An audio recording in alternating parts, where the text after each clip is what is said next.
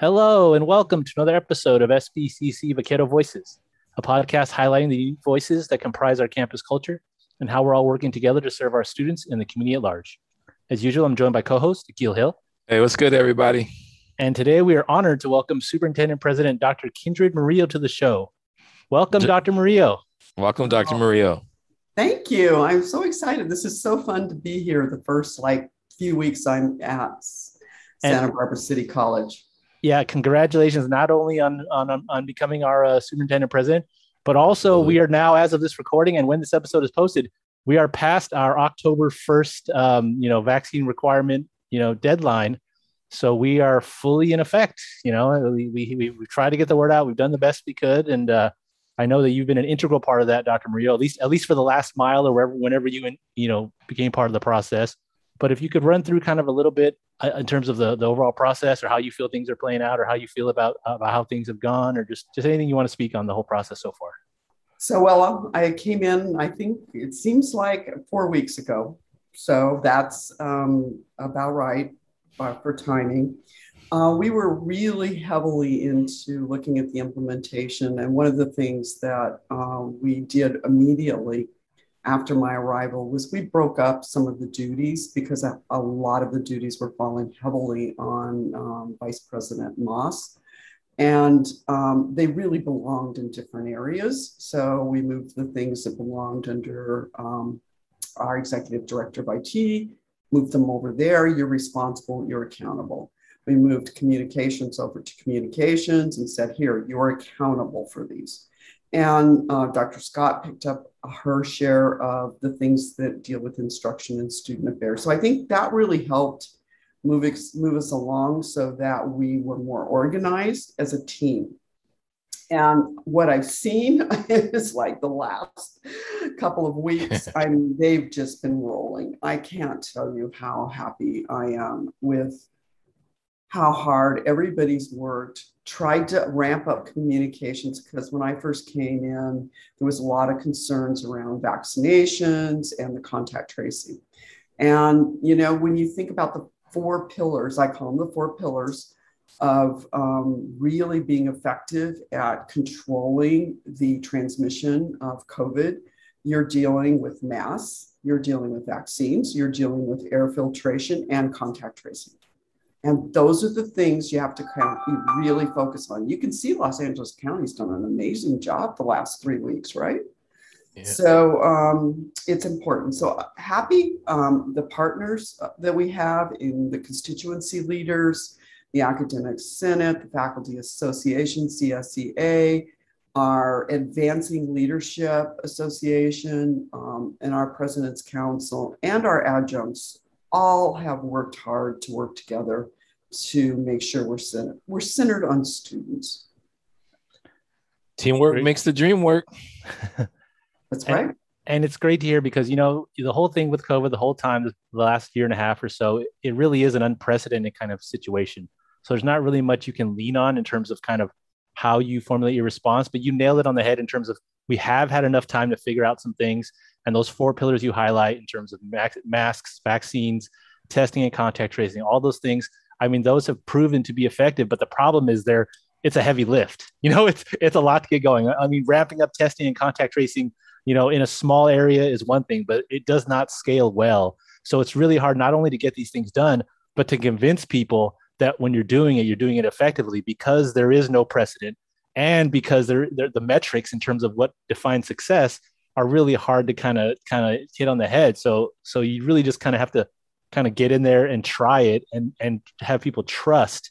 So you coming onto something new and trying to like just just trust me, so to speak, in an unprecedented situation. Like I I do kind of I, I appreciate all the work you put in and, and I but I don't envy your situation to put it mildly.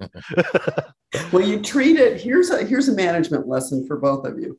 Um, when you have a, when you have something like this that's unprecedented that ramps up, you operate like an emergency operations center. So what I what I did the minute COVID looked really rough when I was at my prior college, I called an emergency operations center and we ran that all the way through till I retired. And that's how I treat it. It's mm. we we're in a team. We're figuring out what the situation is, and we're applying. We're dividing up everything we do, and we move forward. So just a heads up for you know dealing with those kinds of things like active shooters um, you know the, anything that's unusual that happens at a college you just emergency operations center and, and you also did another another thing you did well was kind of delegate things out and kind of spread the wealth so to speak so it didn't all fall on one person because that's the number one probably thing that leads to you know burnout et cetera et cetera. So spreading the wealth in that respect was a good move as well so thank you for that. I can also I can also see like the trickle down effects of that because I mean I will say you know the communication has been great um, um, and the word has definitely have, has gotten out. Um, and even the days that we're open I think that the, the procedures around opening um, have have been great you know? And so um, you know hats off to uh, you for you know grabbing taking the horse by the ring. And then also um, everyone that's in president cabinet that that dares to to you know make our campus safe again and, and get back to some type of normalcy. So uh, we got to give a shout out to uh, president's cabinet you guys for your hard work as well. So we thank you for that well thank you. And i appreciate all of the support that everybody's giving. So okay so any other now what's next? Yeah i mean it, it's one of those things where planning you in terms of these kind of plans you, you plan for the like you plan for the worst and then you anticipate the best and everything ends up somewhere in the middle. But like you know in something unprecedented like covid you just have to kind of keep kind of moving the target around. But yeah we'll see how it goes. Um, so in terms of i guess the day-to-day of a superintendent president outside of covid you know you're new to the job here i guess so to speak but you've, you've done it in previous places what are is there a way to encapsulate kind of the duties of a superintendent president or is it really just everything under the sun as it comes to you you know day in and day out just checking your emails and kind of going with the flow, so to speak? You know, um, I see my job as a superintendent president as developing the people I work with to take my job. So my my job is to basically replace myself.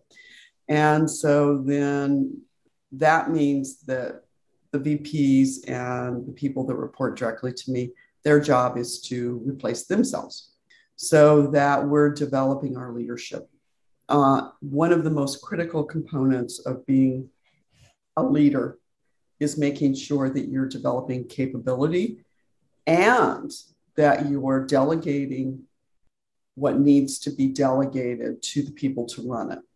So when things are operating really well in an organization, the VPs are basically run, doing the operations. They're running the day to day. These things are moving on, and you really don't have to have the superintendent president as involved um, in the processes. When you have a bunch of new people in jobs, then as a superintendent president, your job is to make sure that you help them be successful. Mm. That is my role, is to help people be successful.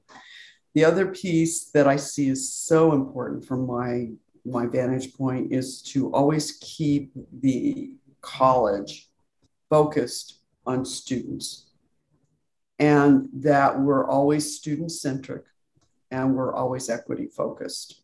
So everything I do kind of lends itself toward that direction. That also means that I have to help create a culture that is diverse, equitable, and inclusive. In community colleges, we are the most diverse of all higher education, right? So if we're going to be effective and we're going to close equity gaps, then we have to have that culture that creates that environment for our students to learn. And in order to do that, we have to make sure our employees thrive. If our employees thrive, right, then it comes together with our students being taken well care of. And I think that's that's the role of a superintendent president in so many ways is keeping everybody's eye on the vision. So, like how I'm going to do that this year is we're going to engage in strategic planning. We're going to make diversity, equity, inclusion front and center in my goals. Uh, we've got to move strategically, not piecemeal, strategically through, you know, policies and procedures, updating our hiring practices to screen people in rather than screen them out um, making sure that we are financially sustainable. Um, that's another piece that's critical in all of this. So I, you know, and that might include a general obligation bond, but my role will be to help assess whether that's even feasible um, or not. And if it is, then we're going to have to prepare for that. So I see my role as being those pieces. I also, and when I interviewed with the board, I, I told them this, and I and I tell the college this too. My job is to be a bridge between the board and the college, so there's trust, mm. and and that's important. Absolutely. You know, yeah. you've got to feel like the people that are making policy and procedure, you can trust them, and they also need to feel like they can trust the employees of the college to take care of the students and the community. Because remember, the board is the community voice.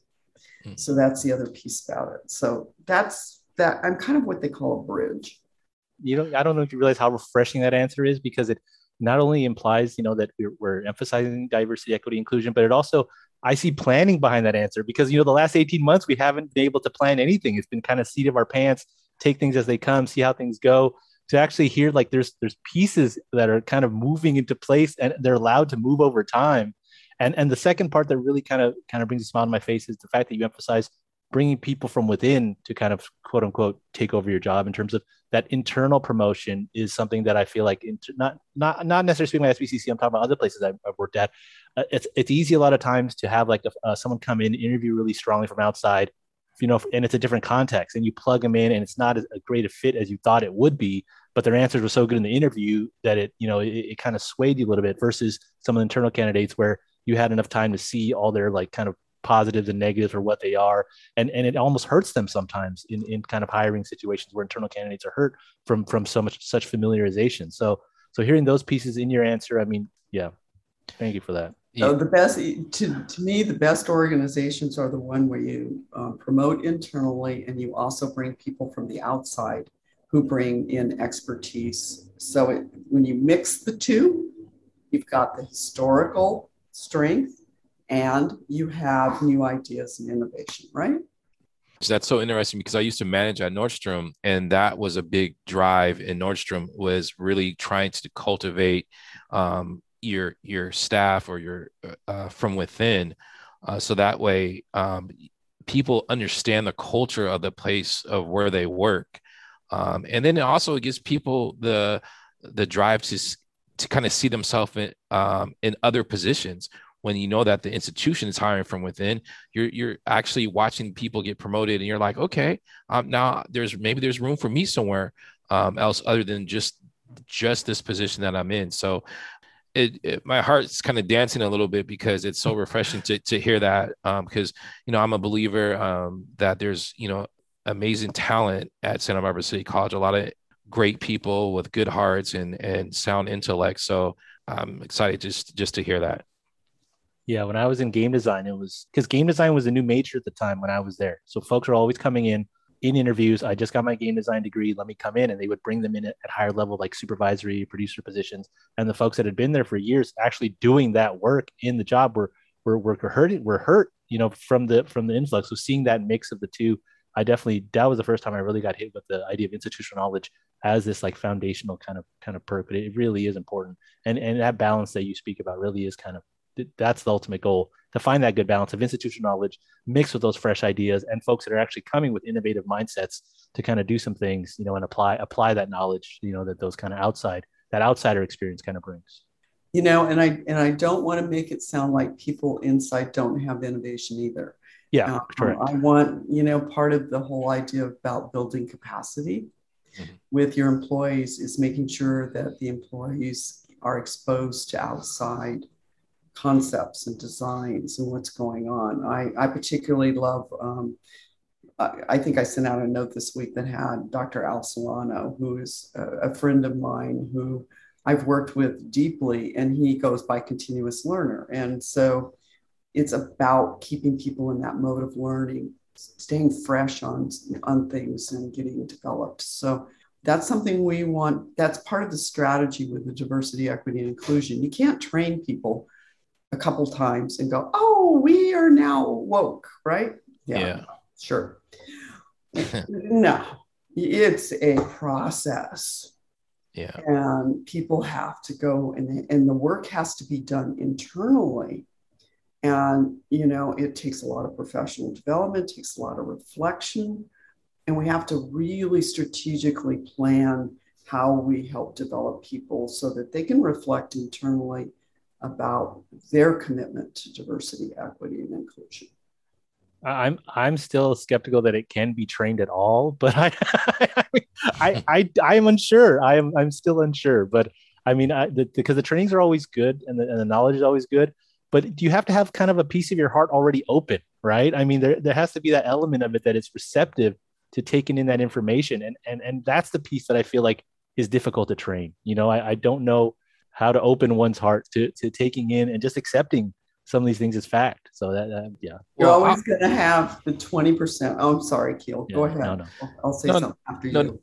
I, I, I think like I feel I hear what you're saying on that Hong and also before we can get to the hearts we have to get to the environment right and so I think a remedy in that is creating space where people feel like they belong and even though they may have difference of ideas that's how you you kind of win people over is you make them feel wanted and welcome first.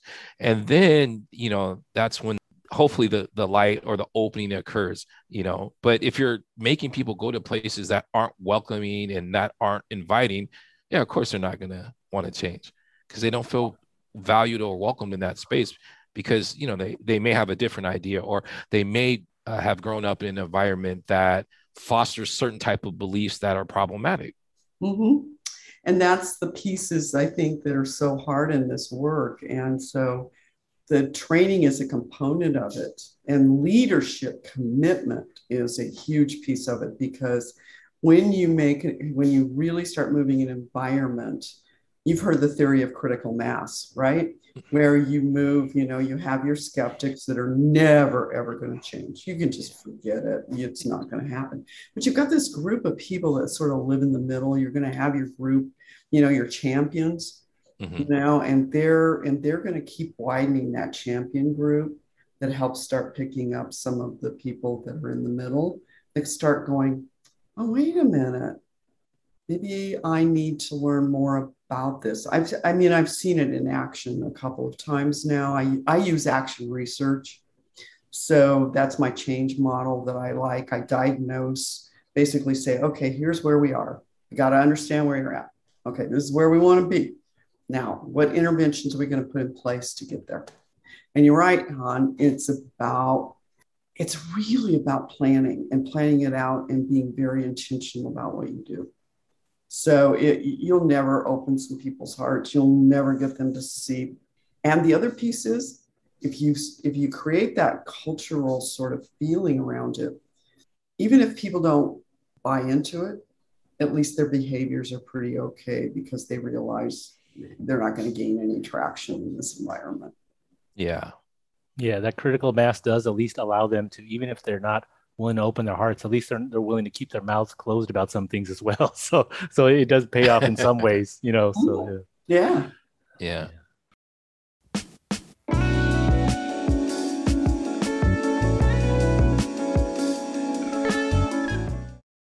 All right. So segueing a little bit from there in terms of um, what brought you to SBCC, we, you know, and your previous experiences or, or, or growing up or things of that sort, what, what, kind of set you on the path that, that led you here today? You can be completely honest too. If you just say, if you just want to say the ocean, that's completely understood. the weather, the weather, that's completely. But, but you were you were down in San Diego in the San Diego area, right? So yeah, oh, yeah, yeah, you, yeah. you got coast.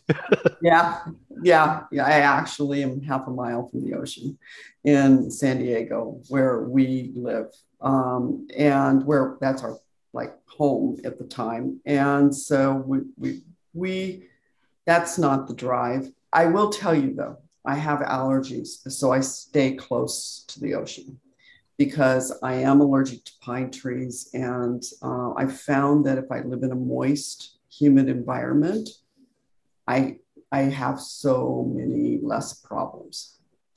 Um, so, health wise, that's important for me to be close to humidity. Whether it's by the ocean or not, that's not a big deal. as much, although I love the ocean. But what, what brought me to Santa Barbara City College? Well, I actually came here in 2016 and interviewed for your superintendent president. And I believed then that I was the right person. Um, and now I believe even more after my last four and a half years of working in community college in a very, um, and I'm going to say this with very good care, a very racially charged environment that I feel like I have the skill set that can hopefully help create a strategy and implement that strategy to help the college move forward in diversity, equity, inclusion, and creating an environment where everybody feels they belong. That I, I I'm, you know, I've spent years, let's see, 14 years in pretty heavy duty training around equity, diversity, and inclusion. Um, on top of that, I, I got the financial skill set to help the college. I also, if we choose to go with a bond, I have the bond background. When I applied here before, I knew that there was a very good faculty and staff and leadership at this college to get it where it was. It had been in a place of really doing good things for students. And I'm all about students. So that's why I originally applied here. And that's why I'm back again, because I think I even have more experience. And I also believe that as we're emerging from COVID, I really think we can exceed our own expectations. You know, it, it, what do they say? The bones are good. Mm-hmm. College is a solid college let's just say that is real. It needs good leadership in a way that cares about people and cares about students, but also holds people accountable to standards. And as my former union president used to tell me, he said, You're a very caring person and you have like a steel titanium backbone. Hmm. So you will hold people accountable to the right things, even and you care deeply. And, and I think that is a good combination for this college. You care deeply and you're going to hold people accountable. It's the balance. That's what both, I hear. Yeah, Being both balanced. sides of, and both sides of that are very important. Like I think of I think of Akil's mom was not the same way. Titanium backbone, but very caring, you know, very caring, very patient person.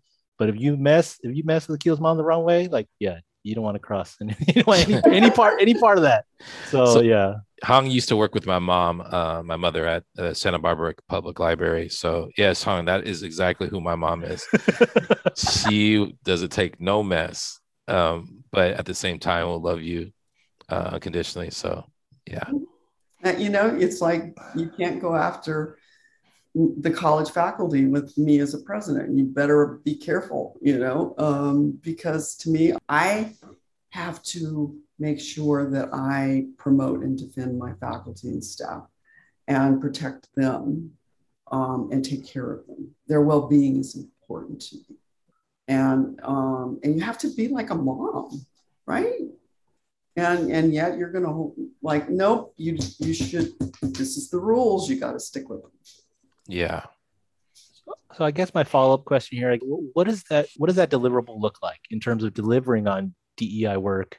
You know, enacting a plan. Like, I, I know rainbows aren't just going to appear and the, the skies part and everyone's all like holding hands together and dancing in the middle of the West Campus lawn. You never I mean, know, huh? You never I mean, know. I, I'm willing to. I'm willing to believe, but at the same time, what what what are the expectations? What what can what does that deliverable look like? I just have no idea really without getting too much in the weeds, but in, no. in, a, in a broad sense, yeah.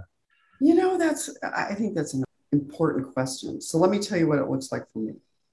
It means that we put and we look and we review our policies and practices that keep structural racism in place.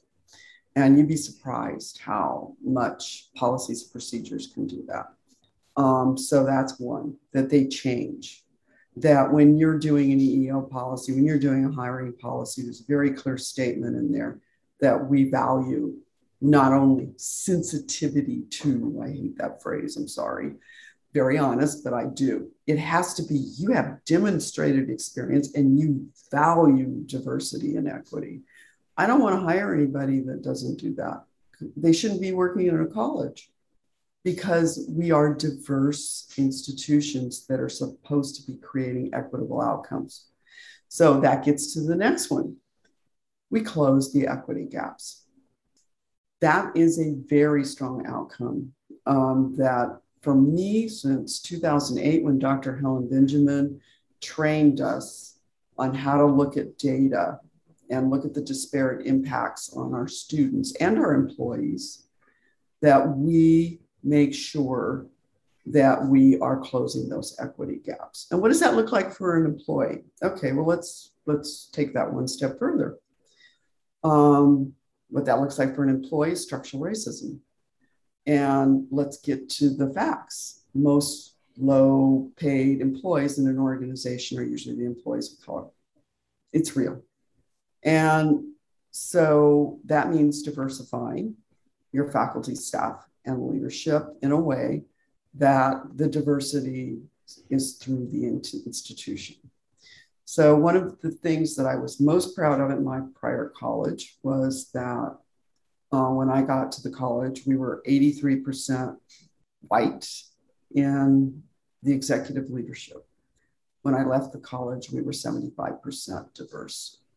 Um, I diversified the middle management by 14% by going in, and you would have thought I'd killed somebody. I'm serious. I just mean this. You thought I'd killed somebody when I required diverse hiring committees. And I don't mean, oh, we're going to go pick out one person, put them on the hiring committee. I mean, they had to go through EEO training before they could even participate.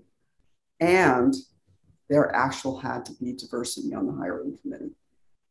And we did disparate impact reports so that if there was a disparate impact on a group of people, we sent back the hiring and said, it's time to do it over again.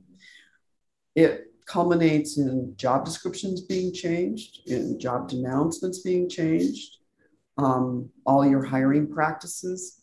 But ultimately, if you're going to diversify um, a college, and frankly, I, I ran stats every year in the fall, we ran our stats. The prior eight years before I got to the college, the college had diversified by point, get this, 0.6%. Now, this is in a community that is primarily diverse. In three and a half years, we diversified Southwestern College by 9% overall. And, and middle management was 14%. That's pretty good. That's the outcome. And then what happens is you see decision making change because you've got diverse voices at the table, right? Yeah. And I like that the base of that is something that's quantifiable. You can actually just point and say, hey, look at that statistic. It's very easy to see. Yeah. There's not something about like polling people's minds or some amorphous thing that's very hard to quantify. You have a quantifiable base that you start with, and everything leads from there. Anything else, you can hang your hat on that, just that. But then all the counter consequences of, of those kinds of things is just like, yeah, just it's a gift that keeps on giving. So that that's just what I was looking to hear in terms of because I really had no idea. I, I, had no idea what the not end game, so to speak, but what the you know what the the deliverable was, and just you giving me that a quantifiable stat that's easy, like oh, just point to that and say, hey, that happened, and just seeing that whatever happens from that, it's probably going to be good. I mean, that's yeah. Thank you. It, it changes the conversation. It absolutely changes the conversation when you um, my executive leadership team, the conversations we used to have, and don't kid yourself, there's conflict in the room because you've yeah. got a lot of diverse opinions, but you have to manage the conflict to come with a good decision. Because, you know, when when we had to have a conversation about police, and I have an African American Black VP that looks at me and starts sharing well, you have to think about the community I grew up in and what it was like. And you have to think about how that must have felt or how it felt for us. it's like, okay, there's not been that kind of conversation here before. Yeah. It makes a difference in how you think about things. Yep. Absolutely, it does. I mean, I can remember incidents on campus um, that had occurred in years past, and you know, some of uh, people in president's cabinet were trying to tell uh, our black students that they have to report to security. But I'm like, yeah, that's true. However, do you understand the context was as to why they wouldn't say anything to security? Right. And so, but again, right, they just understand that frame of like, yeah, you know, there's a lot of students that have been put in bad situations by doing such things. And so, you know, just being able to have that awareness to be like, okay, trying to look at it through a different lens or someone else's uh, shoes is, is, is absolutely critical and important to the institution. Mm-hmm. It really is. And um, so I think that was a great question. I, I've got tons of examples. I go on forever because this is like, even when I was retired for six months, that's what I was doing through my consulting program or my consulting business was DEI work. So. And this idea of conflict is being inherently bad. I, you know, like I, I don't know where that's. I, I think about that book, Team of Rivals, all the time. But uh, I'll, I'll look it up. I'll put in the show notes. But the movie by Abraham Lincoln in his cabinet and how he intentionally staffed it with you know folks that didn't quite agree because that conflict they, he knew there were a bunch of brilliant minds in the room and just getting them to hash things out would create you know good things come out of that kind of conflict when you know what the stakes are. Like no one's going to sit there and go you know fisticuffs are not going to ensue. You're going to have a hearty conversation and and you should be better for it at the at the end of it. So mm-hmm. so yeah. You yeah. know and I, and I think that's that's part of it is that tension of conflict. So what that it's still people are not like attacking people it's about learning to listen to somebody's viewpoint and learning to speak your truth in a way where people can hear you. Right. So it's a skill set on both sides. Yeah. Yeah. And also we we know that um it's the the challenges that define us, right? When everything's going great, well, of course everything's going to be great. But what I'm concerned about is when when the challenges arise, what you'll find out really quickly what you really have. So it's always through the opposites. Do you really understand or you come to understand something? Uh, because when everything is going good, you're gonna you're gonna be happy, you know. And in terms of the most malicious types of conflict, what do you always hear? It's always the passive aggressive or behind your back. It's always the stuff that's indirect. When you have that direct conflict, you're actually having a conversation about things, able to hash it out in a setting like that that you know is relatively uh, like relatively safe space. I mean, you, only good things can happen. You, you, you know, the iron sharpens iron, as it were. So yeah, I mean, you know. You know, I have to tell you, it's it really is true. I mean, when you learn to take your skill set and do that, you know, um, I think one of the most powerful conversations I've ever been honored to sit through was one where um, an African American black male and a Latino male sat there and like had this dialogue for I was I think it went on for two to three hours, and they let me sit in the room and listen. And I got to tell you, I I walked out of there forever changed because of the the the sort of the conflict that took place in a way that said, I care about what you think, and I also want you to hear my experience. You know, because my experience has been different than yours. And not better, worse, or whatever, but it's been different. And I that's a hard piece that I think that that's what I hope out of training is to help people have conversation. Yeah, and those those kind of conversations, just knowing from from growing up in LA and seeing how kind of those kind of interactions on the streets occurred, like that that must have been a very kind of powerful, powerful conversation.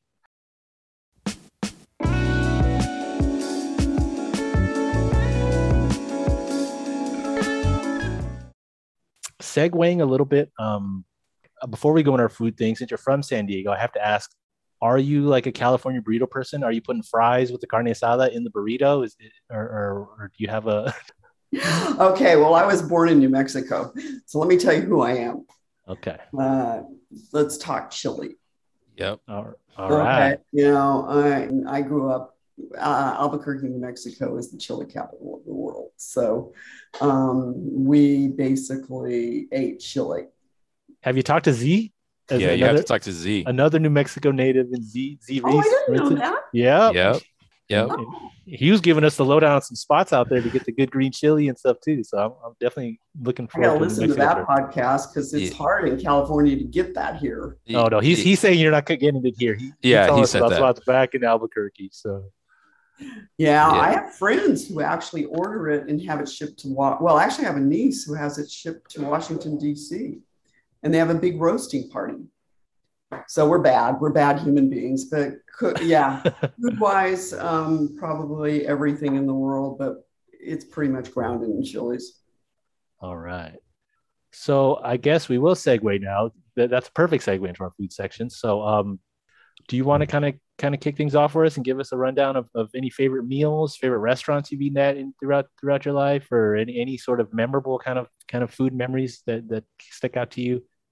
In- well, I love food. Okay, that's the first thing. In my house, when I was being raised, my parents from the South. So food is a way of saying I love you. Right? Absolutely. Correct. So, Correct. Yeah. So it's it's we my husband and I both love food. He is, his family comes from a traditional Mexican family, kind of Michoacan. Um, I grew up with Southern cooking, you know, the cornbread and fried chicken and the whole, I mean, my God, that was, you know, meatloaf, you know, the whole Southern thing. Um, because we, you know, it's out of farming communities and things. Um, what I would say is my favorite experiences have been eating a mm, green chili stuffed sopapilla in Old Town, New Mexico. That's I love that. I love, um, you know, there's an old town restaurant down there that just, I can't even think of its name, but it just creates, I, I love those pieces. Um, the problem for us is I think Michael and I can make better Mexican food than most restaurants um, because he has his grandmother's stuff.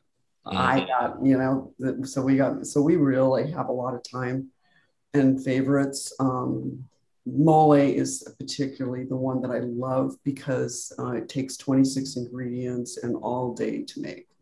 So that's something. So if I find a really good mole restaurant, and I understand there's one in San Diego and I haven't been there yet, but I also heard Santa Barbara, um, there's a family who owns um, Mexican restaurants that they have some really great mole. So I'm looking forward to that. I can yeah. give you a spot right out the shot uh, in regards to mole because I love mole as well. Um, there's a chain. It actually, I think it originated in uh, Ventura, but they have a um, a restaurant in Santa Barbara, uh, Carne uh, Carne Vaca. It's right there on uh, Carrillo, right? Their mole is amazing. I haven't. Uh, I've only eaten the mole down in Ventura and in Oxnard, but it's really good. That sweet, uh, just kind of, I can't even, I'm trying to, to get to my taste buds right now, but I'm a big uh, fan of mole. But Carne Vaca and Santa Barbara mole is probably the best that, I, that I've, I've tried.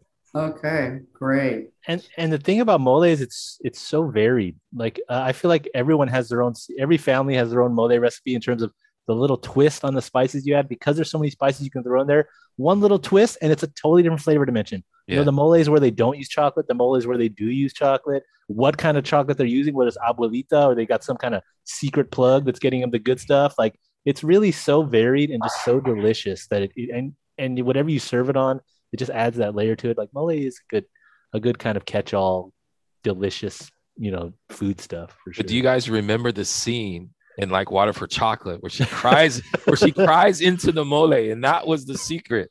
Yeah. Oh yeah. You know hey just everybody has their thing. My husband does his non-mole. I do my i like the dark mole really a lot. Mm, mm-hmm. and you know it's it's fun because you it does have that variation i think my second other food that i love and and i was just introduced to this about i have a friend who is biracial or she calls herself biracial. She's uh, half Filipino, half white. And so she brought me a bowl of pho when I was sick. And I had never had it. And I'm like, oh my God, my husband and I became addicted. So um, I set out last year to learn to make it. talk about a process. you're you're boiling bones. Yeah, you're boiling bones. you you are, and so that became like, oh my gosh. So trying to create the different variation, you know, because you know you have the fresh vegetables and stuff that go in, and and so then that got me into um, sort of what I call this venture of all kinds of different soups. Of like I've been doing sukiyaki, mm. doing um, you know the um, just kind of going across the board with soups and trying to make like different ones from all over the world. So that's been fun. I was gonna say it's fall, so it's perfect soup weather, but it's like 150 degrees outside, so I guess it doesn't really fit right now.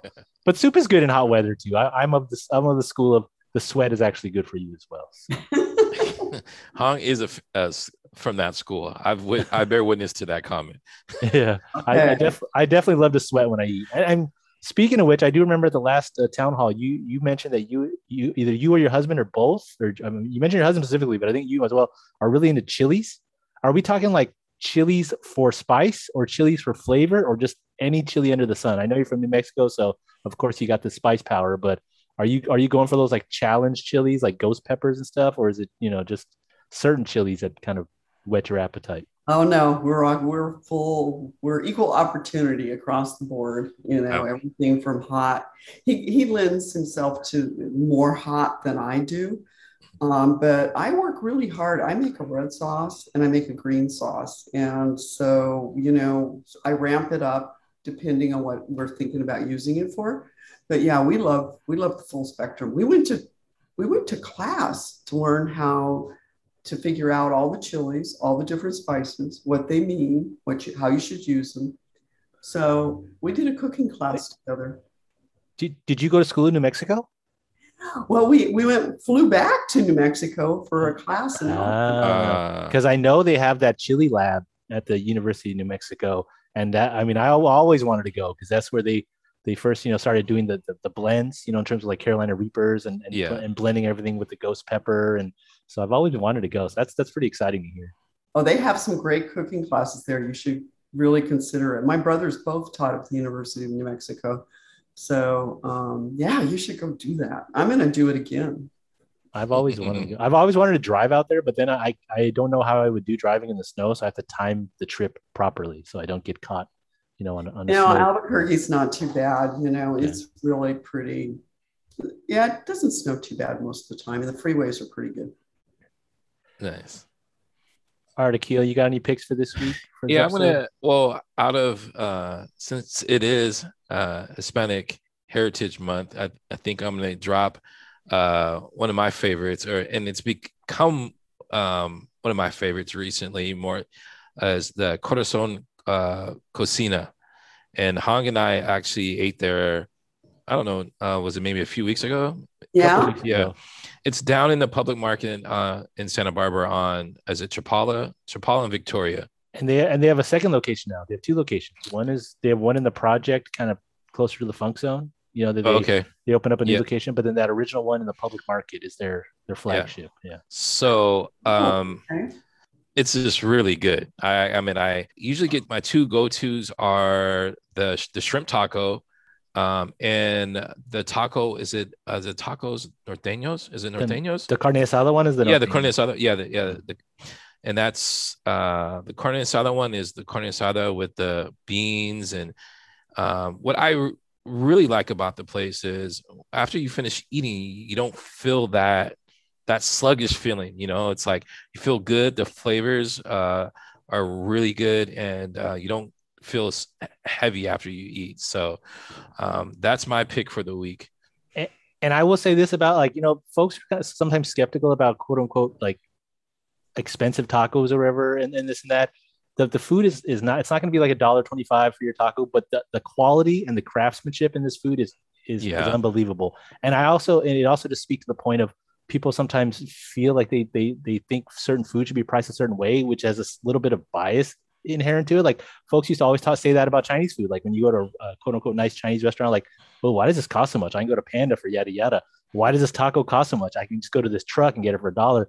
There's different levels of craftsmanship. There's different levels of ingredient procurement. There's yeah. all the, the, the whole kind of food infrastructure is is is universal. So So in terms of like what you get, you're getting tortillas made by hand. And You're getting you're getting you know that the the, the Ooh. chicken that's that's that's coming off the farms, antibiotics, yada yada free. So there's just levels to this game, and, and you just have to be open to all that stuff. Because I used to be that I used to be that guy, but like I'm skeptical, like oh I get ten tacos for the price of this one. But when you take one bite of this taco, you really do appreciate the crafts the craftsmanship. Not to say not to say that craftsmanship is not inherent in the other versions, because it but it's just different. So you just have It to be kind of yeah, and it's and it is No, really delicious. So it's on my list. Okay. Um, how it went, like I told my son because I was reading about them that they opened up the, the location out in the funk zone. I guess Yeah. that's what we call it. in, in the project. Yeah, they call it, their their spot's called the project, like in front of the Captain Fatty's Brewery. It used to be Union Ale, but yeah, it's, it's that's technically, a, I guess. a gingerfied name. Okay. No, when you say when you hear the word project, it's not like well, no, but that that little building, yeah, yeah, yeah.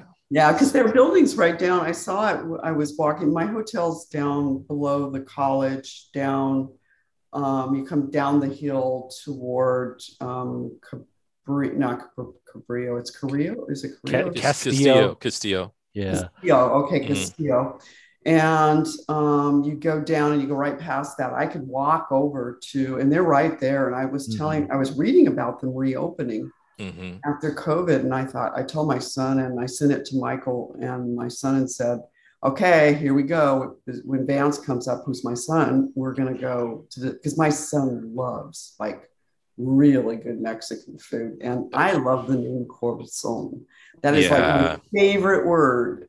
hmm You won't be disappointed. And then also another plug for them. The agua frescos are good. I usually I lean a little bit more towards the um it's the ginger uh is it the ginger lime with chia seeds. Um, that's what I kind of lean for the agua frescas. And then also they do black beans and uh, plantains that are really good too. That uh, uh, probably get overlooked. But yeah, everything from that that place is is definitely the ceviche is another go-to um, as well. So uh, you got to try it out and let us know. They've added desserts. They have the tres leches cake and all that stuff now. So yeah, Oh, they Yeah. have this lesser. Oh, Mm. really? You don't see Yeah. that often. Yeah, so. that's my pick. Hung, what, what do you got for us? So this week, I, I want to highlight a bunch of a bunch of spots that have opened up in my area. I know Keel in previous episodes has kind of decried the lack of trucks and stalls and stands around town in Santa Barbara. It's kind of hard to get off the ground because of the extra infrastructure costs of doing business in Santa Barbara. But uh, I live on the west side of town, which is kind of right next to Santa uh, SBCC, and uh, on our main drag, San Andres, we have about four taco trucks now along to, to, to go alongside the, the stalwarts that have been here for many years, you know, Super Cucas and El Zarape. Shout out to Andy Gill holding it down, the Gill family at El Zarape. They, they do both of those locations do great food that we're supporting as well. But we have uh, three food trucks and one food stand that have been opened up recently. Um, within within the last 18 months, probably due to COVID in some way. But uh, yeah, we have Gloria's Gourmet, which is on San Andres in Carrillo. We have Taqueria Mena, which parks in the back of Foodland. We have the Don Paco truck, which parks in the hardware store, and then we have uh, Naela's Tacos, I think, next to the liquor store, right on there on San Andres in Carrillo, next to the gas station. And I've had a chance to try all the all the food, and, and it's all really good. Um, I don't want to pick because I want folks to kind of kind of try do a little taco crawl of their own and try them all and support kind of support the small businesses in the neighborhood. There's there's no rankings here, uh, but they're all good. They're all worth trying. Um, and uh, I just I just love seeing all this kind of pop up work come up. I, I don't love the circumstances because I know that that kind of pivot can be hard on folks. The most likely it was something like I had a job. I don't I know I'm doing something else. I got to pivot. We got to find a way to make money. You know, someone who grew up in those kind of situations with my family, I can see the back end of it being can be kind of stressful, but just seeing the, the the, work that they're putting out and the food that they're putting out is is really good and just just the craftsmanship in their work too like you know we talk about corazon with their kind of you know with, with, their level what they're doing with their ingredients. These folks are doing the the one to two to three dollar tacos. Or they got combo deals and, and it's and it's just as good. It's just different you know? So try them all out and, and give it a go. It's refreshing to hear though, because my my whole my whole stick on Santa Barbara is like it's so hard for the food trucks to open up, and to me, that's a part of the culture. You know, like you just want to be there with, um, you know, supporting one, supporting the local business, uh, two, um, just be engrossed in in a culture that for me that's other than my own, and just being feeling eating in community like that's what it's about and food trucks to me embodies that you know, where you're standing next to someone, you know, that you probably normally probably wouldn't even cross paths, you know. And and that's the nice thing about it is you see a lot of folks getting off work, stopping by for a burrito or torta, a couple tacos, just sitting and being able to kind of kind of kind of bask in that. And and most of these places actually do take Venmo now. So a lot of it used to be like cash only. You don't do card because you know a lot of these things are barriers. You know the the POS system can be a barrier. Mm-hmm. Card acceptance can be a barrier, but there, but some of this tech stuff, as bad as we say the social media and all this stuff is, there are some benefits to it, and Venmo is one of them because most of these vendors, all these vendors, actually take card because of a mix of Venmo or other things where they can they can do that now. And I do feel sometimes like, oh, I'm the bad guy that has a credit card, but it is also nice to know that they do accommodate. I also want to give one more shout out because there's on the weekends there's a tamale cart that parks in front of the gas station on St. Andrews and Bilks and they take Venmo as well, but they do banana leaf tamales, not the corn husk tamales. Ooh, so those ones are good, and it's still masa based. Because someone asked me, is it yucca yucca based? Because I know some folks do that style, but this is still masa, but just with the banana leaf and the and it just gives it like a more moist kind of steam. Mm-hmm. Uh, and they do and they do a, a frijoles one with beans in it, with just beans and masa. And I was like, oh, I, I, thought that was gonna be my least favorite one, but the way they spice the beans makes it like, oh, it really gives you like a flavorful pop. And they put the hoja santa, I think, the leaf. That mm-hmm. that has a nice little seasoning to it. So yeah, that that I don't know the name of that spot. I know the Venmo name that I paid, but they don't have like a you know. But I'll I'll try to get some info for the show notes and I'll put that in for folks so we can try you can just test all these spots out because it is really worth doing a crawl. On, on this neighborhood, it's about maybe two or three blocks total. So you could theoretically hit all six spots. And if you include El Zarape and Super Cucas, you could hit all the taco truck stalls and the two stand-up restaurants and just and just be a normal kind of chill walk. So you have to send me the location. I will, definitely will. Another thing that I was thinking about too, which is so unique, is that what you're eating is you're probably uh, like at the trucks or more likely than at the stands, but you're getting like generational recipes probably passed down, you know, and so you're getting to experience that. And where else are you going to really? So that's another benefit of getting out and supporting local businesses and and and our communities, you know. Focus focus tested on families for generations, absolutely, and exactly. And, and the thing is, in terms of barriers for entry you know starting a business is not easy. And for folks that you know e- even if you if you do have the wherewithal to go to the bank and get a loan that's not easy. But if you don't have that option and you're trying to just kind of make something out of nothing so to speak i mean it, it, it can be very tough and your margins are mm-hmm. super thin and your and your margin of error is very high. So so folks that, are, that put themselves out there and try to do something i mean it, it's worth supporting. It, it may not be the best of whatever whatever but in terms of just supporting that part of the culture of, of, of helping folks that are putting themselves out there and, and, and, you know, putting their wares out for sale. It's, I feel like no matter what, it's worth supporting. That's why I, I've tried to avoid ranking. Like, you know, in my early years, I was like always a, a best of kind of person. And then now that I met someone like Akil actually knows what the best of things are, because I realize as I get older, I have zero taste. Like I just eat everything. So it, it, I need something like someone like Akil actually has some curation to his kind of like, like criteria where I'm just like, can, does it fit in my mouth and it's good, you know? So, but but but even before that, I was I realizing like yeah, it, it's less about the best for me and more about just kind of going out there and just hitting as many as I can and supporting as when I can where I can. Great.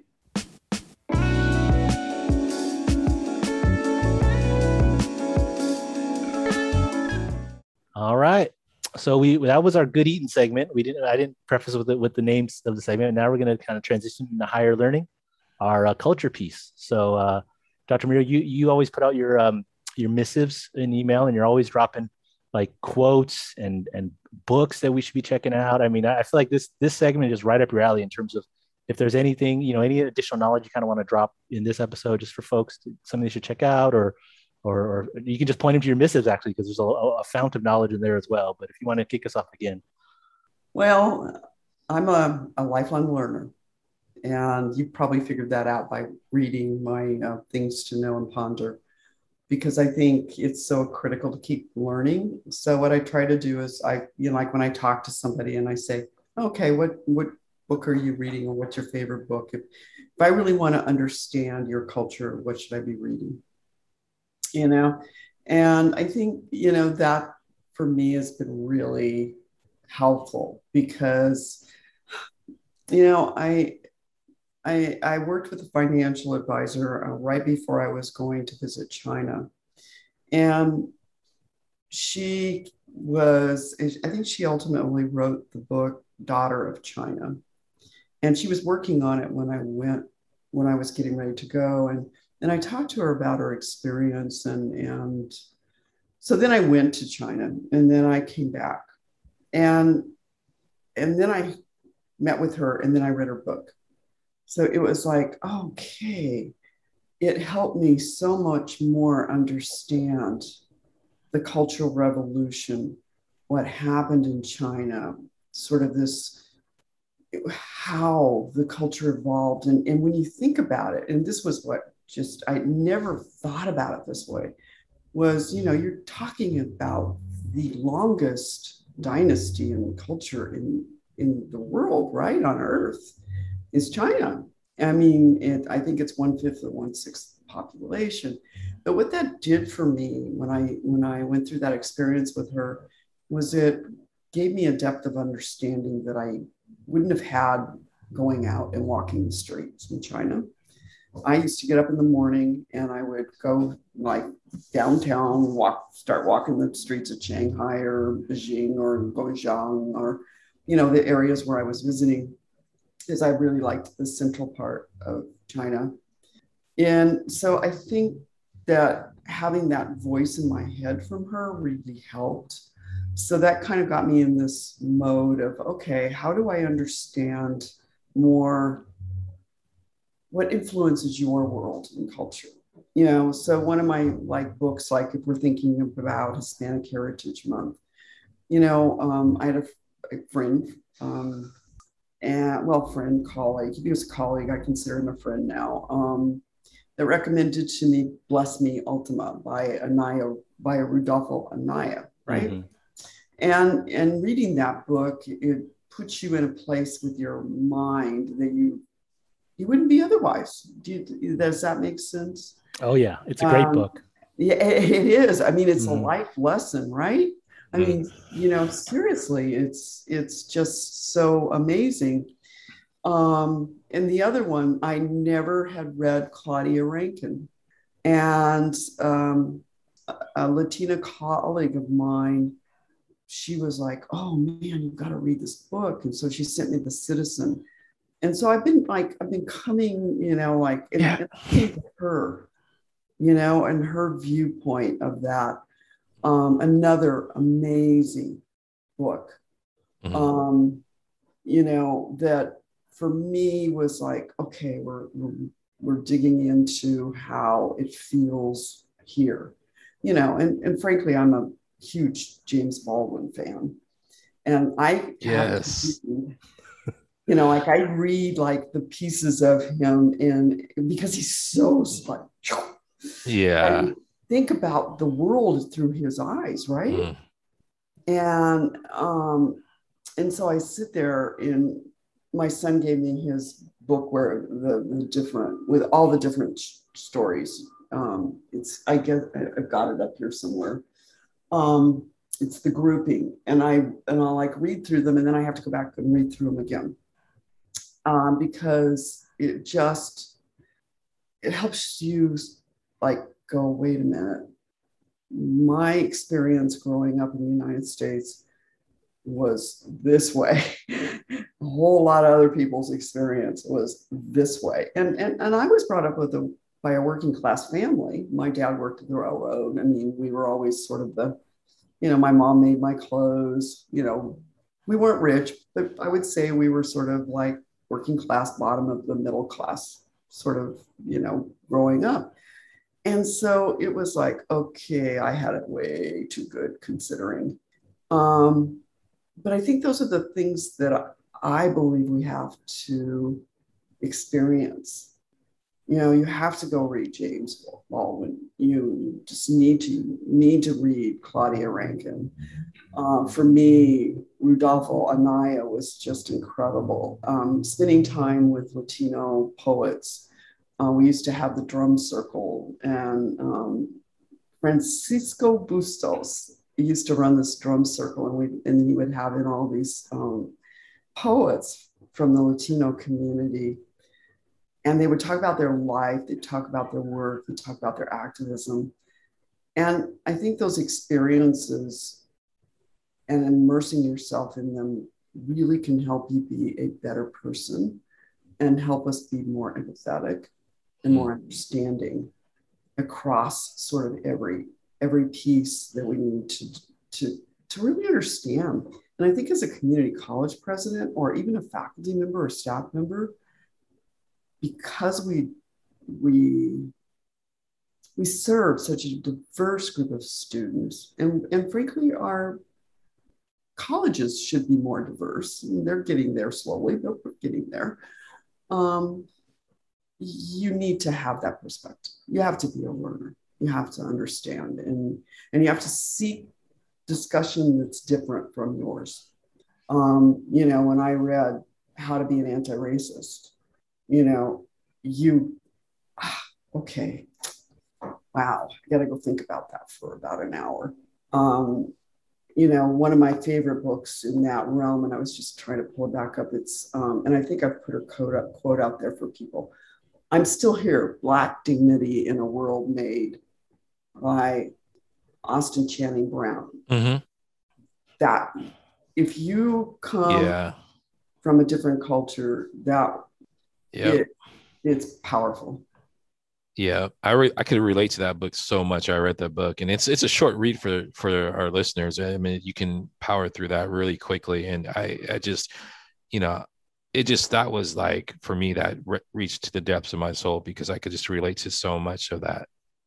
Yeah, and I know we spoke earlier in the episode about kind of how do you open folks' hearts, and I really think that is the key piece of it. Is you you do it like um inadvertently or surreptitiously, you know, like give them a book and you say, you know, there's no there's no kind of pretense to it. I don't want you to I don't want you to take anything from this book. I just want you to read it. And just reading some of these works, you know, Notes of a Native Son, these these kind of books, you just naturally you can't refinish the book without gleaning some sort of insight from it. Those the books you talk about about the cultural revolution, the book, you know, like Bless Me Ultima, Bless Me Ultima is, is kind of has some spiritual themes to it. You know, there's there's some mystical elements to it. As someone who grew up in a house that was very superstitious and kind of believed in these kind of mystical things, I gravitated to it immediately. But for someone who maybe is a little more skeptical, but just finish the book you know just finish the book and even if you still don't believe in these kind of things these kind of forces and mystical powers even if you don't believe in it you have a little bit more empathy towards folks that do. You have a little bit more of an understanding of kind of the the worldview and the lens that we that we talk about in terms of how folks can live this way. I mean a lot of them are just a lot of them are coping mechanisms kind of how couched into culture you know? So they're just ways to kind of get through the day for a lot of folks. So it's not like it's not like the folks that are in these worlds prescribe these heady kind of meanings and this weight to things. There's no weight to how to just living through your day, getting through the day. Like you, you have to make it as weightless as possible. So, so a lot of these things are externally ascribed. So, so in terms of that heart opening, I feel like that's that's the way to do it. Is like is is to try to make it uncon- as unconscious as possible and as natural as possible. It's just you know like, and that's where sometimes I feel like these trainings can be a little over overwrought. I mean, they're all good, but but in terms of con- converting the the skeptics. You know, the, the choices you picked. I mean, it, it's such a, a good a good swath of selections, and in terms of in terms of the, the underlying message behind them, there's this unifying coda of of secret knowledge. You feel like you're being let in on a secret. You know, like, like you read one of these books, you finish it, you feel like you were let in on a secret, and you need time to think about it. Like you say, you, you need like I need an hour just like let my brain kind of reconcile what I've what I've just witnessed here because it feels special. It feels like you got let in on a secret, and those are those are to me are the best books, the best pieces of culture, and it's it's really the best way to learn is that kind of like secret kind of knowledge, so to speak. Mm-hmm. Yeah, that's so. You know, I could go on forever. I have books and book. I read. I like books. I love, you know, and and and and it's good when you can um, and you can talk with somebody that can really give you, and you can have a dialogue around the particular pieces out of it. You know, um, that to me helps like ground it inside so that it now becomes part of my operating procedures. You know what I mean? It's, it, I think I used that example about going to China and, and, and working with this lady is, is sort of that really being able to operationalize in through her eyes what the world felt like for her. Mm. And, and then going there and experiencing it from the outside coming in and um, yeah and so that's what i try to do with my life i try to understand deeply um, and i think empathy is is critical to really breaking down the barriers and um, understanding structural racism. Because if you can't have empathy in that respect, you can't see where these barriers have been built, you know, in, in language. Yeah. I, I'm one of those people that I learned a long time ago. I mean, I don't know where it was that you will not hear me word. This to me is a rough word, um, subordinate. I don't use that word in my language. I don't mm-hmm. use the word superior in my language when I'm referring to, you know, I won't even hardly use the word like if I have to and get put in a place to say, okay, yeah, I am your boss. But I would, you know, those are the kinds of things that that create barriers for people.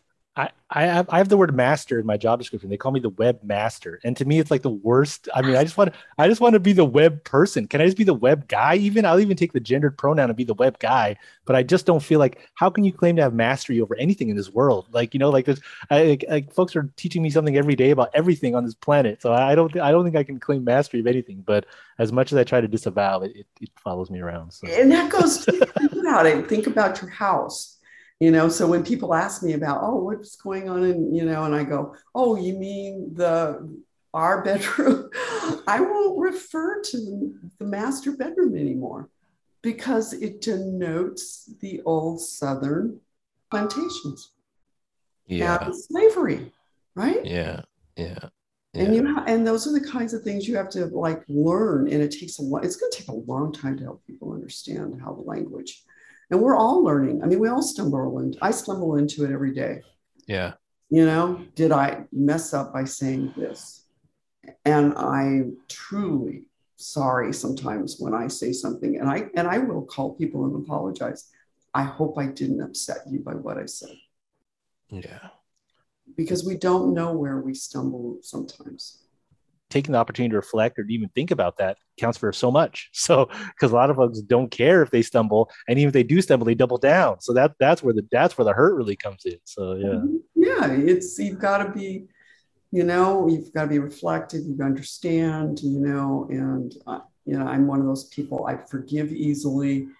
I forget probably quicker than anybody because you know I'm like 66 years old and my, my mind's not quite what it used to be, and I'm okay with that. Um, well, but you know, it's it's hard. It's it. This is hard work. Racism is hard work, and and that's the bottom line. But it needs to be done. Thank you for all those suggestions. I will get them all in the show notes to the best of my ability, and because uh, because yeah, sharing that kind of the, the, pieces of culture that kind of move us and, and shape our lives is is one of the, the, the goals of this podcast. I'll, I'll get all that stuff transcribed, and hopefully folks will, will glean some glean a little bit of knowledge off the top of all those of all those books. Thank you very much. I hope so. And and actually everybody should read um, anti-racism, how to be an anti-racist. I mean, everybody, I think, should read it. Every, beyond, you know, it's just it's like a handbook for not what to do. M- MacArthur Genius Grant winning Ibram X. Yeah. Kendi. So yeah, Ibram X. Kendi, that's right. Yeah. Artikil, Artikil, what you got? Well, I um I think I've thrown this out before. I just kind of revisit. There's a couple of books, um, and I got a TV show, but um, I just kind of recently revisit um, Michael Eric Dyson, long time coming, um, and you know, just uh, the stories are, are so moving. Like how he can just pin that, and having conversations with. Um, it's basically writing open letters to, um, you know, Emmett Till is one of them. Sandra Bland's an, another one. Um, uh, people who have been, you know, basically has lost their lives to racism in this country. Um, so I, I, would really like people to kind of really channel that and really just kind of sit in it because it's so moving in a lot of ways. Uh, so that's one of the books. And then the other books, um, you know, my wife is finishing her PhD, so she's always buying books around race and um, and so I haven't started this book, but I've heard that it's really, really good. Um, from every from all the places I looked, it's called um, "Inventing Latinos: A Story of Racism in America" by Laura E. Gomez. Um, she's a professor at UCLA, uh, um, and she's written uh, actually a few other books. Um, and uh, this particular book, uh, she kind of leans in into um, you know being Latino and what that means and how um, you know our country kind of in some ways has led to um, how our country has kind of been involved in Latino countries and driving their economies and and covertly and overtly and creating situations for people dire situations for people that would then come to America and then be labeled as you know others. So I'm excited to get into that, and I, I just think that um, that's a, a, book that I want to to get into next. So those are the two books. And lastly, I'll say really shortly what I have been really enjoying for my uh, just pleasure is the remake of the Wonder Years. Um, on uh, ABC. It's only two uh, seasons in or two episodes in, actually, and uh, I think it's Wednesday night. It's actually streaming on Hulu as well, so you can if you miss it, you can always uh, stream it on Hulu.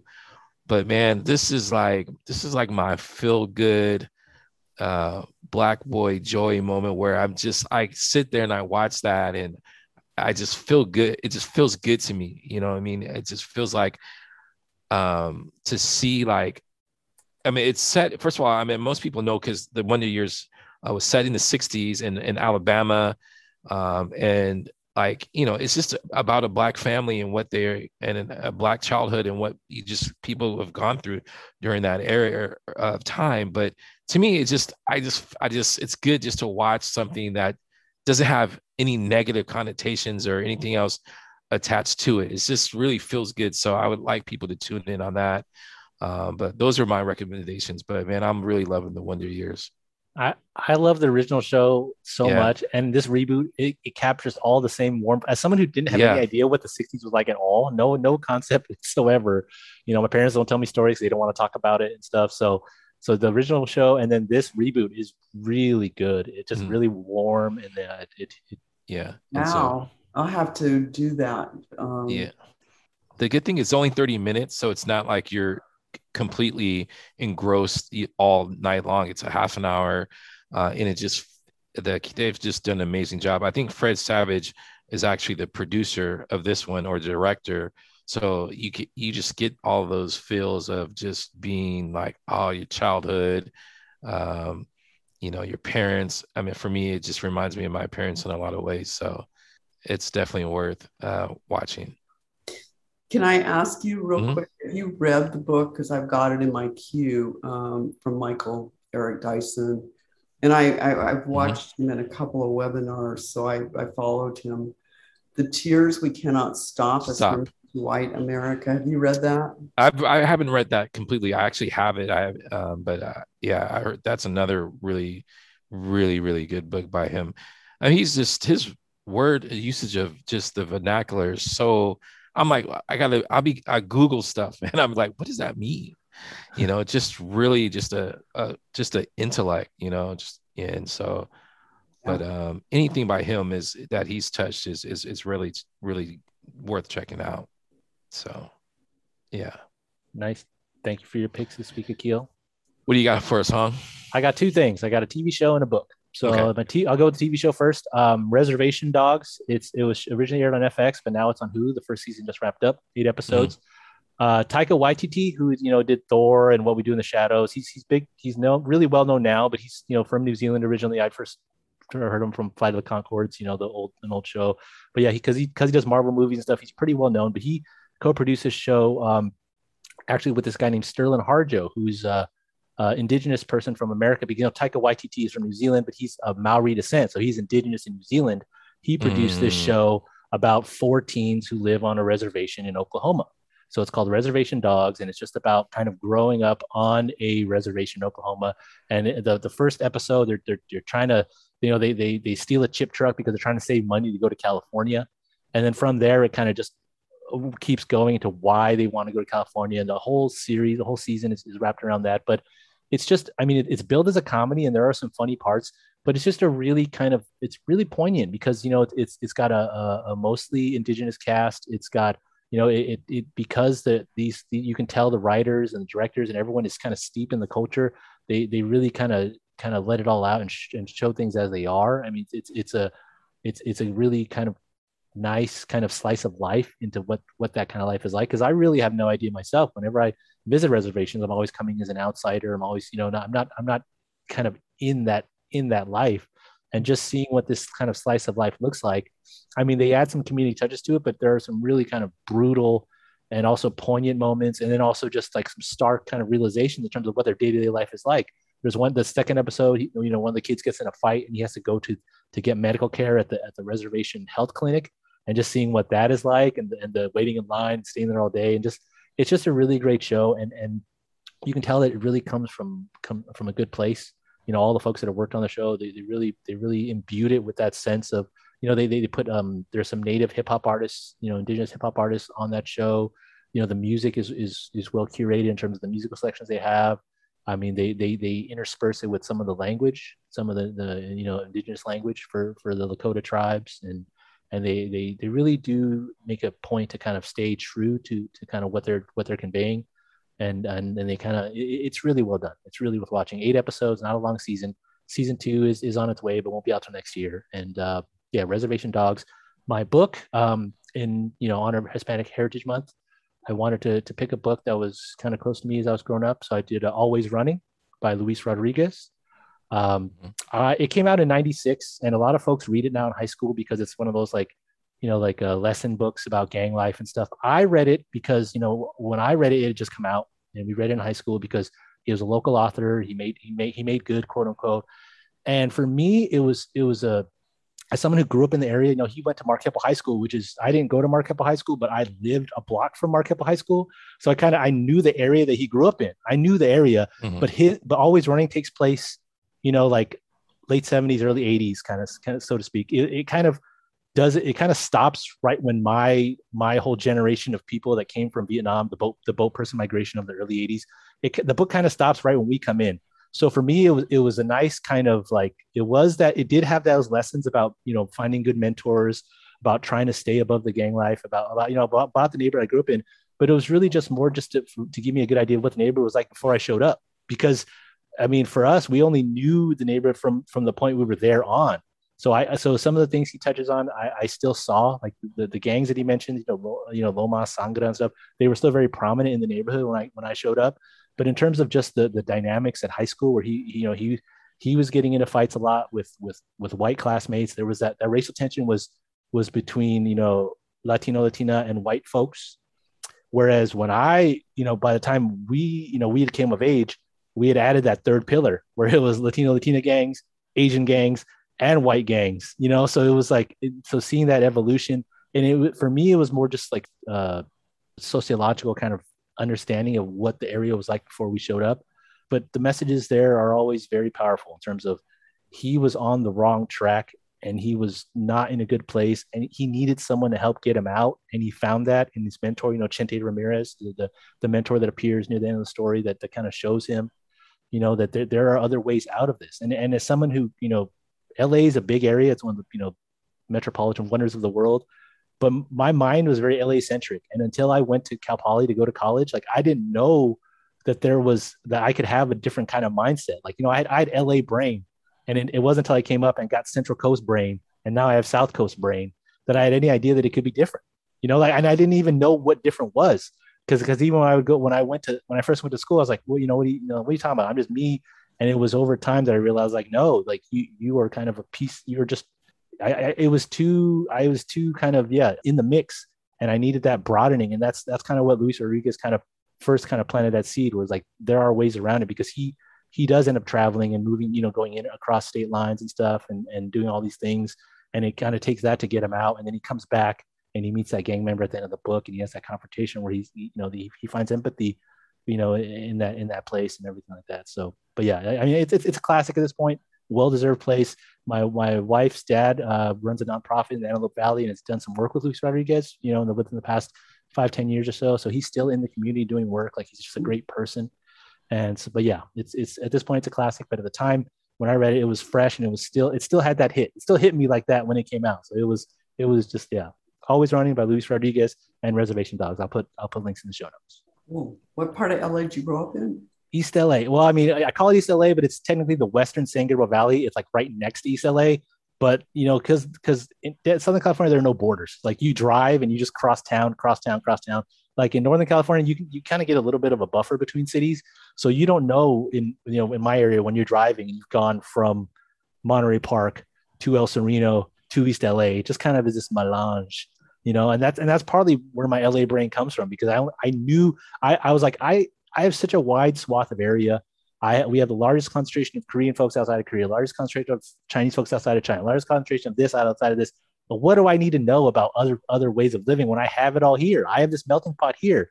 I didn't realize how kind of insular that thinking could still be, you know, because of the way the streets are. You know, it's just the nature. It's like survivalism narrows your focus. You know, like and and so once you once you get past that first level of survivalism, it really does kind of open the, the depth and breadth of, of life, you know, kind of so to speak. That's a, a worthwhile quote there. Survivalism narrows yeah. Um, because I think, yeah, because my husband used to teach at East LA. Oh yeah. ELAC. That, and that right. technically that technically is in Monterey Park. If you look at the address, it says Monterey Park, California, but it is East LA. And so so I grew up in Monterey Park in Alhambra. So that whole area and East LA College, that area specifically is really nice because they also have that Carmelita, that chorizo facility was over by there. So I would always go by there and smell like chorizo being made and ELAC and and the other Tower Records over there back in the day. So it was like a, a cultural hub. Like, yeah.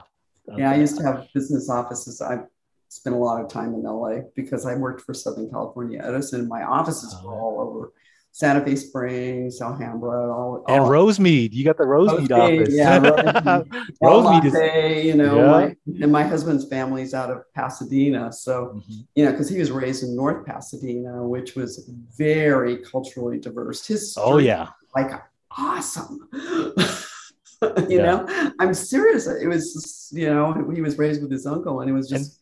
And, everybody, every ethnicity, every language. It was just and and they keep it real out there. They, will they'll yeah. try to tell you like Pasadena is the home of the rose parade, but that some parts of North Pasadena, I mean, they keep it real out there. They'll they'll let you know. So in terms of that street life, you see it whether you're in it or not.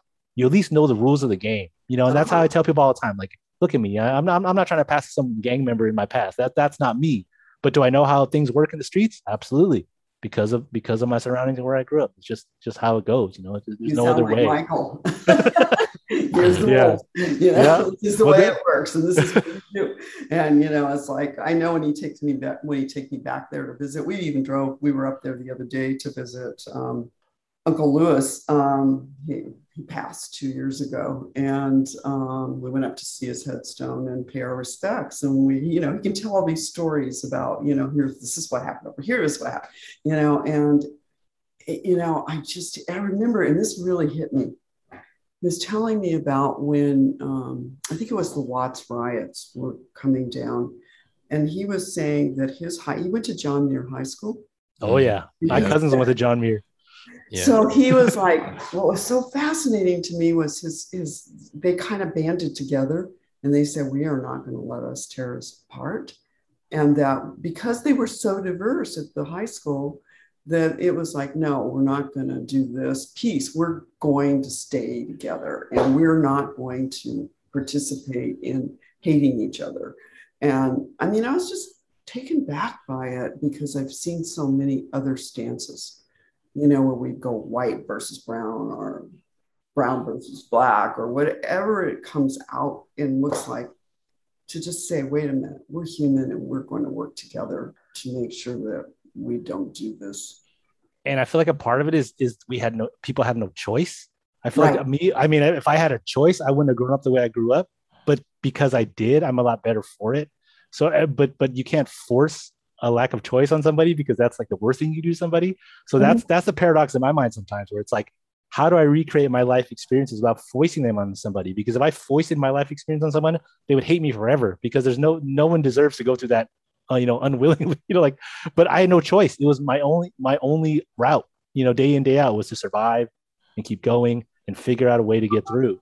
And, and you can't, I mean, you can't force on anybody. How do I bridge that gap with folks that don't understand that element of it? You know, you just can't. So it's, yeah.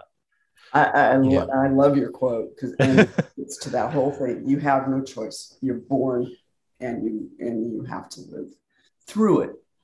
Yeah, right. So, absolutely wow, you um, both are awesome to talk to.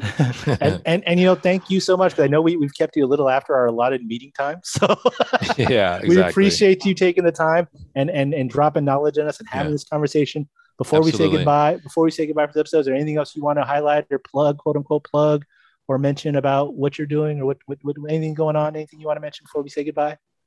No, I think no, this has been fun because it's engaging. You're making me think about things I need to think about over here. And and, I guess the thing I will tell you um, at the end of the interview, I'm kind of an introverted personality type where I have I hear things and I have to think about it before I can actually come out with something that I think is worth listening to. And so having this conversation with you now, I will take a lot of what I heard and from you and some of your recommendations and follow up and think about those and reflect on them. So thank you for for being so hmm. like forthcoming with who you are. That that's the culture in a nutshell. You know, like that's that's right. that's what we're, that's what we're trying to spread here, and that's and that's what we're kind of showing in terms of the depth and breadth and wealth that SBCC possesses in terms of the people that work here, the students that study here, the faculty that teach here, there is so much culture and so much to be had if we're willing to kind of listen and be open to taking suggestions you know because that's that's a, the, the, extra piece you know is taking that in and going back to somebody like oh my god i checked that out. That was amazing you know let's let's talk about it or something. Talk about it over some food or talk about yeah. it over you know yeah absolutely. Yeah, or just you know also the piece too uh, you know just seeing you know one of your, your coworker and being like hey i was listening to the show. I didn't know you're into this now, like when you see Z, you're gonna have a conversation about the Hatch chili. And so that's the hope. That's the hope uh, and the and the drive of, of the podcast is to to bring our, uh, the coworkers together, and and just to realize to understand that we have more in common than what we think we we may have in common. So, I just wanted to give real quick um, before I forget a special shout out um, to um, our DSPS services um, and um, the recent passing of Janet. Uh, Janet was an amazing counselor who served DSPS. Um, I have really fond memories of her advocating for her students. And I just wanted to take a moment and just say that, um, you know, that she's, you know, touched me personally in a lot of ways. And, and so um, I just wanted to take a moment. and didn't want to end the show without uh, us acknowledging her presence and her uh, all of her hard work that she has uh, continued uh, to instill in uh, in our students. And so I just want to say, um, you know, just want to take a moment and, and, and honor that.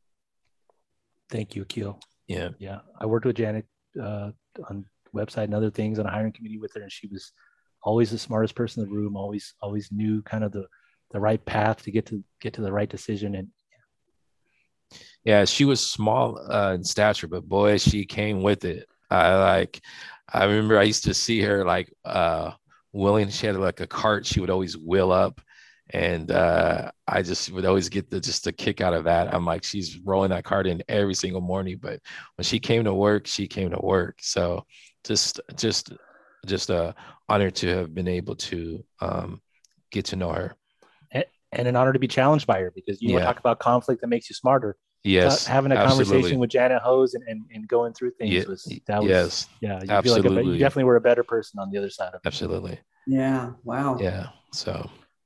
So. Thank you, Keel. Yeah. And and thank you, Dr. Murillo. Again, thank you for coming you, on the show. Murillo. It was an honor um, to have you on, and we're glad we're glad you're here at SBCC. We hope you stay for for for as long as you'd like. Until you run me out, right? No. No one's running no, you out. No one's I, running you out. After talking to you for this hour, I know no one's running you out. You run yourself out of your own volition. So yeah, you, oh. stay as long you stay as long as you like. Make sure make sure you do something. You know, do what you got to do, and, and, we'll be here for it. Well, thank you, and yeah. I will, and I appreciate you, and let's get some stuff done. All right, and and we'll see you next time, y'all. Take care, and thanks for tuning in. Yeah. Yep. This was Vaquero Voices. Bye bye.